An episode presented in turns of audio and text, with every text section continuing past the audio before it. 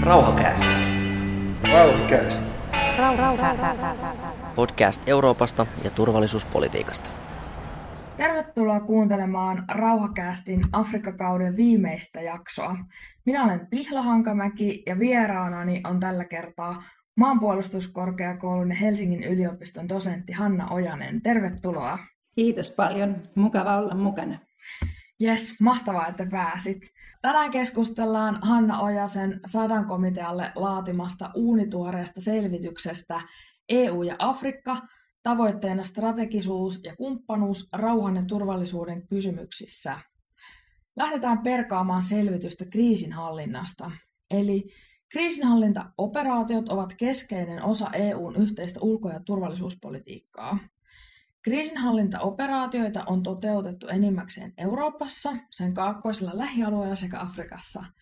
Oman alueensa ulkopuolella unioni voi käyttää siviili- ja sotilasvoimavaroja muun muassa aseiden riisuntaoperaatioihin, humanitaarisiin ja pelastustehtäviin, sotilasasioiden neuvontaan ja tukeen, konfliktin eston ja rauhan turvaamisen tehtäviin, kriisinhallintaan, rauhan palauttamiseen ja konfliktin jälkeiseen vakauttamiseen. Käytännössä tehtävät suoritetaan jäsenmaiden resursseja hyödyntäen. Millaisia tuloksia kriisinhallintaoperaatioilla on saavutettu Afrikassa? Afrikka onkin yksi näitä tärkeimpiä maantieteellisiä alueita, niin kuin sanoit. Niin nyt EUlla on kaiken kaikkiaan ollut tai on vielä parhaillaan käynnissä 37 operaatiota ja niistä 19 Afrikassa, eli puolet noin yleisesti ottaen. Ja eri operaatioilla on ollut aika lailla erilaiset tavoitteet. Sen takia sitten ne tuloksetkin on erilaisia ja, ja niitä pitää vähän arvioida eri mittapuin. Joskus on ollut kysymys sellaisesta hyvin nopeasta jonkun tietyn tilanteen rauhoittamisesta lyhyestä operaatiosta ja joskus sitten taas on ollut pidempää yhteistyötä, esimerkiksi koulutusyhteistyö on sellainen esimerkki. Ähm, se ihan EUn ensimmäinen Afrikan operaatio, siitä on kohta jo 20 vuotta, se oli vuonna 2003. Ähm, se oli Kongon demokraattisessa tasavallassa ja se oli juuri semmoinen todella lyhyt, todella täsmällinen operaatio, missä se kesti vain kolme kuukautta. Ja siinä YK oli pyytänyt vartavasten EUlta lisää sotilaallista voimaa, jotta saataisiin yksi tietty alue rauhoitettua. Siellä oli pitkään ollut konfliktia, YKlla oli oma operaatio, mutta tilanne oli kiristynyt ja YK tarvitsi siinä semmoista täsmällistä apua. Niin sitten tämä ensimmäinen operaatio oli hyvin, hyvin selvä, rajainen ja selkeä tehtävä. Siinä oli toista tuhatta sotilasta, siinä Ranska johti ja suoritettiin se tehtävä ja sitten YK pääsi jatkamaan taas omaansa. Se oli sellainen yksi esimerkki näistä. Entä mitä merkitystä EUn kriisinhallintaoperaatioilla on Euroopan unionille ollut? Tämä on hyvä kysymys ja tosi tärkeä kysymys, koska niillä operaatioilla on tosiaan ollut merkitystä EUlle itselleen. Ja tämä on ehkä vähän semmoinen ydinasia tässä, että kenelle niillä onkaan merkitystä. Et ihan aluksi niin kriisinhallintaoperaatioilla haettiin paljon sitä, että yhteisellä ulko- ja turvallisuuspolitiikalla pitää olla joku semmoinen konkreettinen ilmaisu, jotain, mitä tapahtuu käytännössä. Ja, joku, ja EUlla pitää olla joku tapa, millä se voi vaikuttaa kansainvälisiin konflikteihin ja niiden ratkaisuun. Ja se oli niin kuin tavallaan sitä EUn kansainvälistä roolia. Ja sitten se oli YK tukea, niin kuin tässä ihan ensimmäisessä operaatiossa oli hyvin konkreettisesti. Tarvittiin, YK itse tarvitsi tukea. No sitten oli toinen hyöty, mikä huomattiin siitä, että on näitä yhteisiä operaatioita. Se nimittäin sitten kehitti jäsenvaltioiden sotilaallista yhteistoimintakykyä ja jopa niin kuin, kun tietynlaisia sotilaallisia ää, suorituskykyjä. ja yleisesti yhteensopivuutta, millä voi olla merkitystä sitten taas muissa kuin kriisinhallintatehtävissä.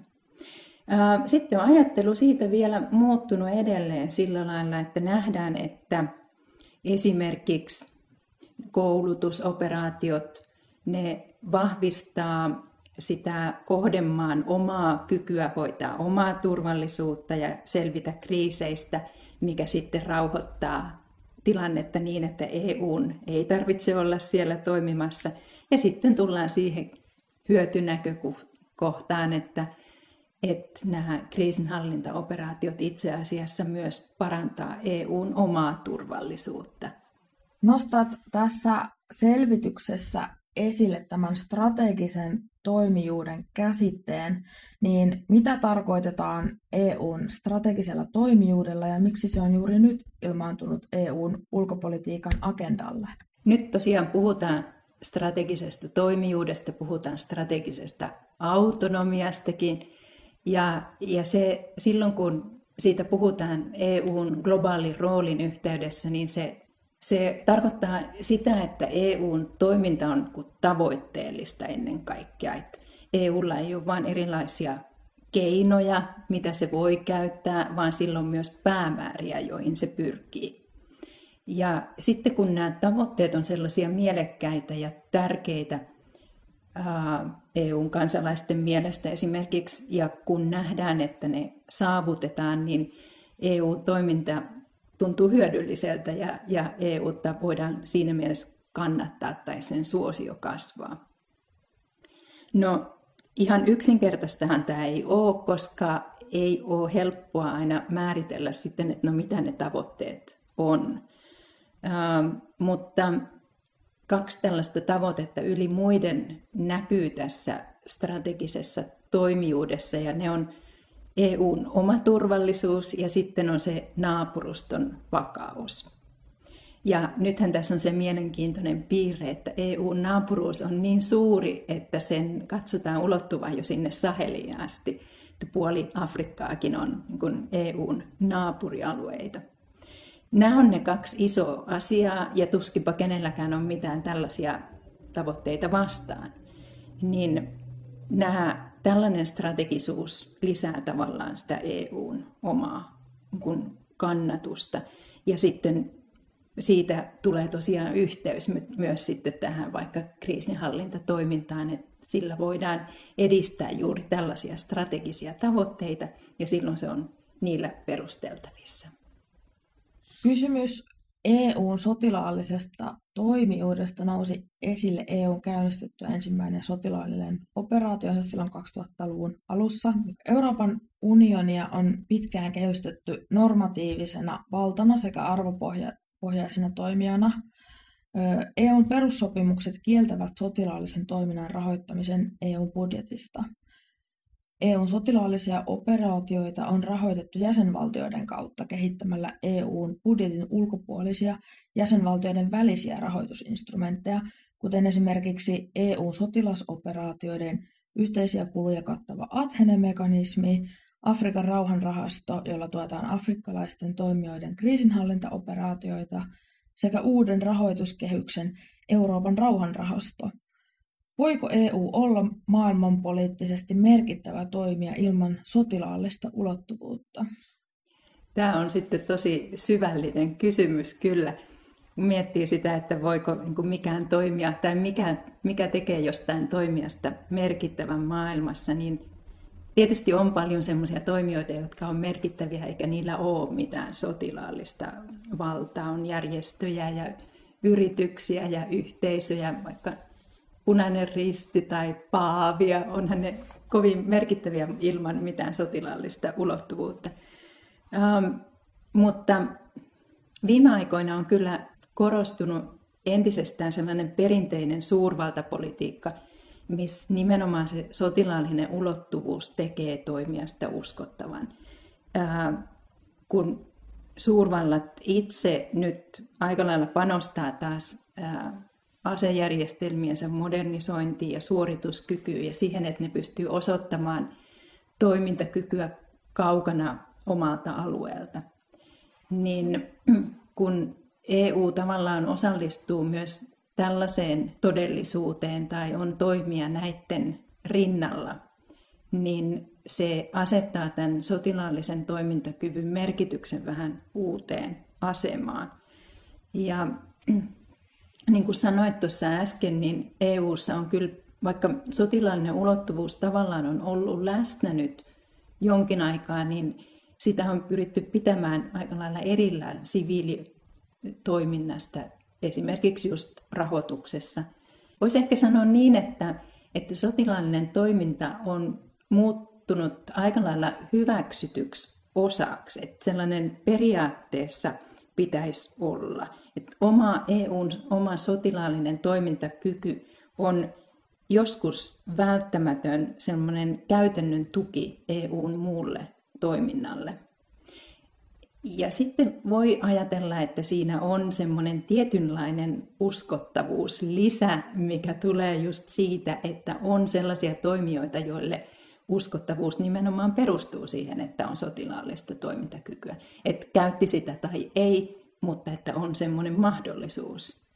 Tässä on ehkä ne, ne tekijät, mitkä, mitkä tässä painaa nyt tässä, tässä uskottavuuskysymyksessä.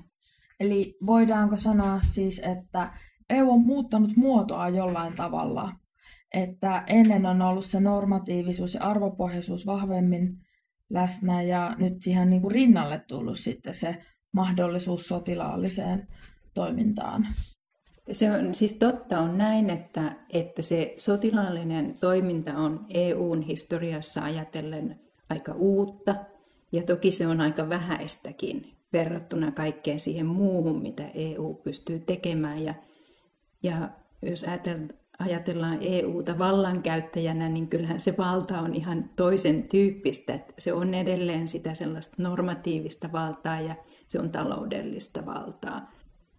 Voidaan myös ajatella niin, että ei näiden kahden puolen tarvi olla ihan kauhean kaukana toisistaan, eikä niiden tarvitse välttämättä olla kuin vastakkaisia toisilleen että se sotilaallisen vallan käyttökin voi olla tavallaan sellaista normatiivis-luonteista. Ajatellaan esimerkiksi just sitä, että, että keskitytään sellaiseen toimintaan, missä kehitetään esimerkiksi toisten maiden turvallisuussektorin toimintaa. Ja tuodaan juuri esimerkiksi ihmisoikeuksia ja hyvää hallintoa mukaan. Että kyllä se tavallaan ne EUn perusperiaatteet pystyy näkymään tälläkin toiminnan saralla. Mutta, mutta totta on, että se, se on aika uutta ja, ja siihen on varmasti ollut myös totuttautumista. Selvityksessäsi ilmenee, että EUn kriisinhallinnan tehtävien painotus on siirtynyt yhä vahvemmin maahanmuuton ja muuttoliikkeiden hallintaan, tämmöistä perin, perinteisemmistä painotuksista, ja sitä voidaan pitää vähän semmoisena EUn omien intressien painottamisena, niin minkä näet olevan taustalla tässä muutoksessa unionin toiminnassa? Tämä liittyy just siihen kasvavaan strategisuuteen tai siihen pyrkimykseen, että EU olisi strateginen. Ja sitten se liittyy toisaalta myös ihan siihen kun viimeisten kymmenen vuoden tilanteeseen, missä on ollut isoja ongelmia ja suorastaan kriisejä, mitä on pitänyt ratkaista. Talouskriisistä alkaen sitten maahanmuuttokriisi tai sellaisena nähty maahanmuuttotilanne. EUn sisäinen tilanne on on myös muuttunut ja EUta kritisoidaan enemmän. Tämmöinen euroskeptisismi on ollut kasvussa. Ja nämä on kaikki yhdessä varmaankin vaikuttanut sitten siihen, että, että painotetaan enemmän omia intressejä ja EUsta saatavaa hyötyä. Ja tässä tosiaan ihan konkreettisesti sitä, että EUn tavoitteena on oman alueen omien kansalaisten turvallisuus ja sen turvallisuuden edistäminen. Ähm, tämä on esimerkiksi siinä EUn globaalistrategiassa ihan ensimmäinen prioriteetti. Eli voidaanko siis sanoa, että tässä EUn ulkopolitiikassa ei ole pelkästään kyse ulkopolitiikasta, vaan myös ihan EUn sisäpolitiikasta? Joo, kyllä. Näin voi hyvin sanoa. Tämä, tämä on sellainen tärkeä huomio. Se vähän osoittaa myös sitä, että EU on tosiaan tämmöinen poliittinen järjestelmä. Että se ei ole mikään tavallinen järjestö, mikä hoitaa asioita yhdessä sovitulla tavalla, vaan siinä, siellä tapahtuu tällaisia poliittisia prosesseja ja tosiaan niin sisäpolitiikka ja ulkopolitiikka vähän sekoittuvat. Jos verrataan EUta sit muihin vähän samankaltaisiin toimijoihin, kuten NATOon, ja mietitään sitä, että EU on tehnyt paljon sitä siviilikriisinhallintaa ja sitten semmoisella vähän semmoiselle pitempi aikaisempiin tavoitteisiin tähtäävää toimintaa, kuten se mainitsemasi koulutus ja sitten muut operaatiot, demokratian vahvistaminen, niin näetkö, että tämä EUn uusi lähestymistapa saattaisi aiheuttaa sen, että menetetään osa niistä vahvuuksista, joita aikaisemmassa toimintatavassa on ollut? Tämmöinen riski saattaa olla, ja se olisi tietysti harmillista monin tavoin. Ennen kaikkea saattaa näyttää siltä, että tällä lailla käy, kun asiat muuttuu nopeasti ja, ja tulee jotain uutta, vaikka sitten se perinteinenkin toiminta kyllä jatkuisi siellä taustalla, mutta sitä ei ehkä sitten niin huomata. Ähm, täytyy tosiaan vähän miettiä, että mitkä on ollut ne EUn vahvuudet verrattuna muihin. Ja just se siviilitoiminnan monipuolisuus ja yleensä se, kun EU-ssa aina sanotaan, että, että on niin monta erilaista toimintatapaa, että näitä keinoja on käytettävissä paljon enemmän kuin millään muulla toimijalla, niin se on sellainen vahvuus. Ja siinähän tavallaan nyt on vain sit yksi keino lisää. Suuri ongelma on ehkä sitten, jos menetetään se, että EU nimenomaan ajaisi yhteistä hyvää tai suuria periaatteita, ja sen sijaan jotenkin ajaiskin omaa etuaan, joka vielä määritellään hyvin kapeasti ja jonkinlaisen semmoisen poliittisen prosessin pohjalta. Niin, tässä yhteydessä puhutaan ja myös kirjoittamassa selvityksessä puhutaan yhdennetystä lähestymistavasta, niin avaisitko vielä, että mitä se tarkoittaa ja miten se nyt liittyy tähän käsiteltävään asiaan? Joo, se yhdennetty lähestymistapa, siihen on varmaan vähän erilaisia ää, sanoja ja termejä, mutta yhdennetty lähestymistapa on yksi, niin sillä just viitataan siihen, että, että käytetään kaikkia erilaisia ää, keinoja. Koko sitä tavallaan sitä kirjoa, millä EU yleensä toimii, niin voidaan käyttää yhdessä. Jos EUta vertaa johonkin toiseen toimijaan, niin kuin esimerkiksi NATOon, niin sillä on tietyn tyyppisiä keinoja, jotka on tosi hyviä, joiden käytössä se on tosi hyvä, mutta se ei voi täydentää niitä muulla. Se ei voi vaikka määrätä talouspakotteita tai se ei voi puuttua normatiivisesti asioihin. Niin tämä yhdennetty lähestymistapa, sillä pyritään jotenkin yksinkertaisesti ja tiiviisti ilmaisemaan se, että EUlla on keinoja ja että se pystyy ja sen tavoitteena on myös sillä lailla pystyy toimimaan koherentisti, että sen eri toimintatavat ei ole myöskään sit keskenään ristiriidassa, vaan nimenomaan sitten palvelee niin kuin samaa tavoitetta. Mainitsit tuossa aikaisemmin jo tämän kysymyksen EUn intresseistä ja kumppanimaiden intresseistä ja siitä, että kuinka ne menee joko käsikädessä tai, tai joskus sitten ovat vastakkaisia. Jos puhutaan tästä muuttoliikkeen hallinnasta, mikä nyt on ollut paljon esillä, niin kuinka todennäköisenä pidät sitä, että pystytäänkö Eurooppaan kohdistuvaa muuttoliikettä hallitsemaan pitkällä aikavälillä näillä uusilla keinoilla, kun EUn politiikka perustuu kuitenkin yhteistyöhön ja se taas sitten edellyttää sen EUn politiikan hyväksyttävyyttä kumppanimaissa. Tämä muuttoliikkeen hallinta on monille EU-jäsenmaille tosi tärkeä asia ja menee melkein kaikkien muiden kysymysten edelle. Miten sitä ollenkaan voi hallita tai miten siihen voi vaikuttaa, niin se on tietysti tosi tärkeä kysymys.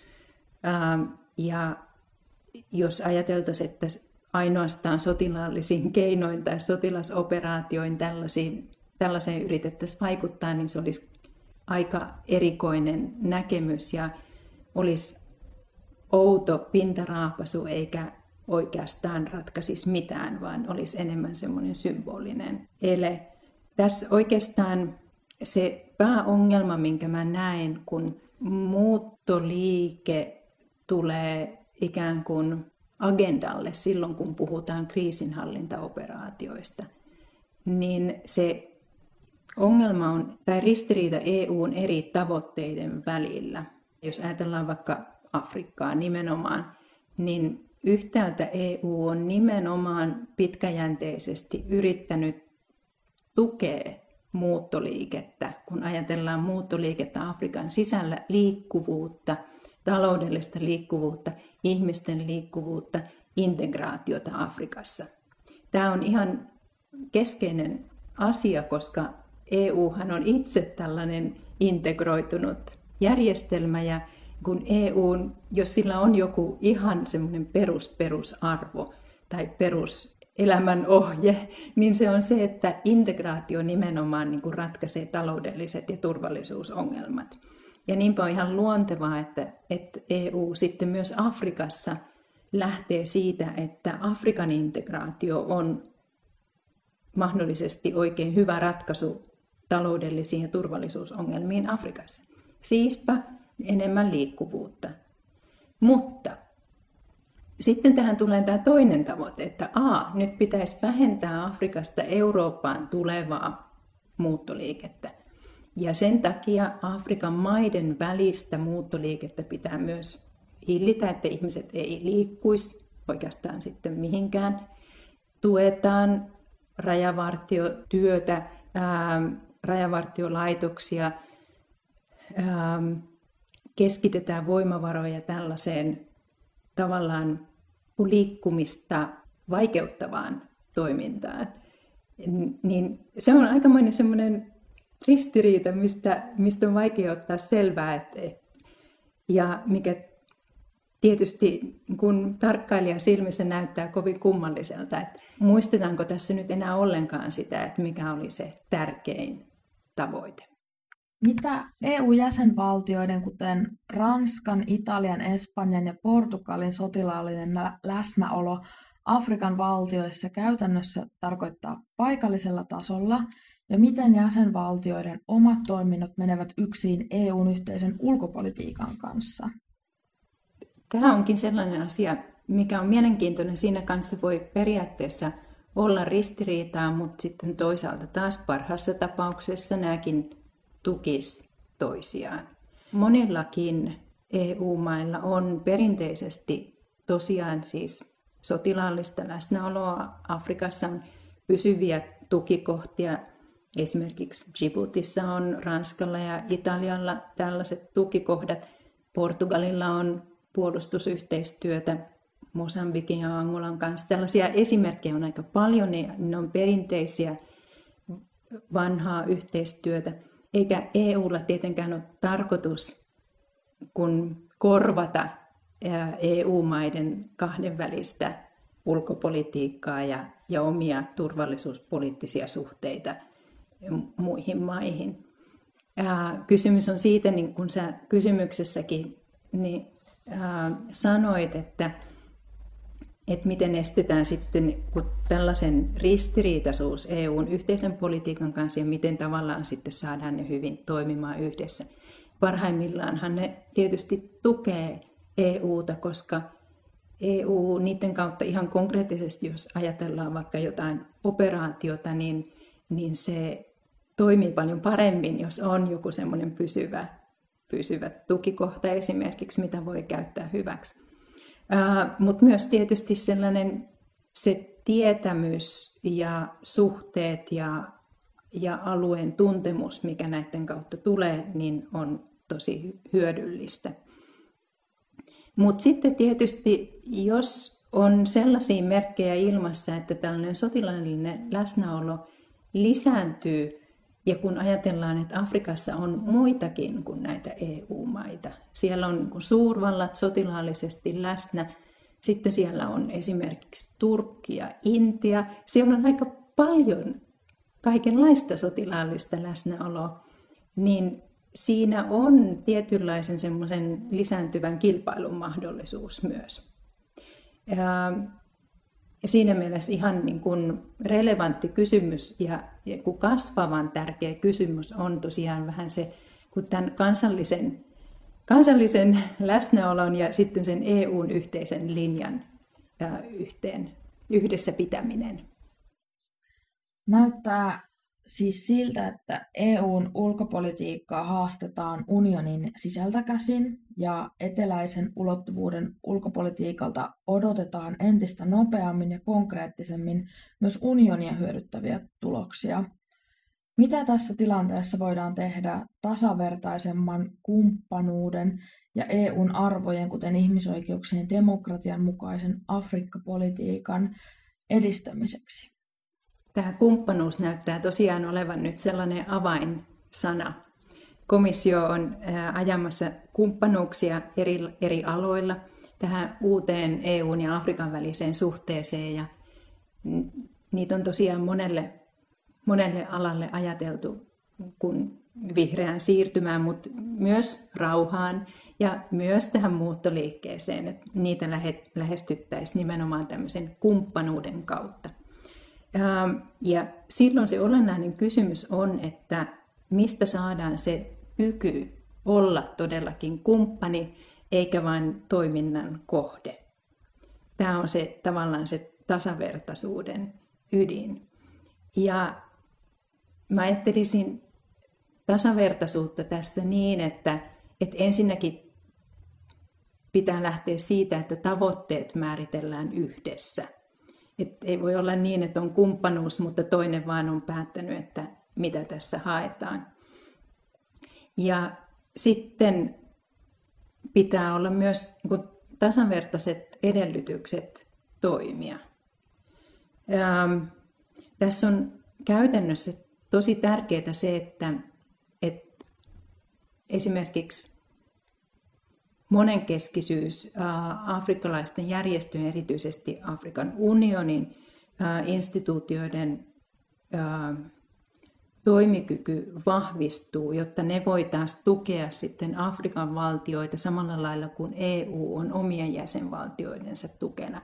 Että tässäkin tulee semmoista tiettyä, tiettyä tasavertaisuutta – siitä vasta päästään semmoiseen varsinaiseen kumppanuuteen, että pystytään puhumaan samalla tasolla ja yhtä vahvasti ja pystytään kun yhtä selkeästi sit vaikuttamaan siihen, että mitkä ne toiminnan tavoitteet nyt oikeastaan sitten onkaan.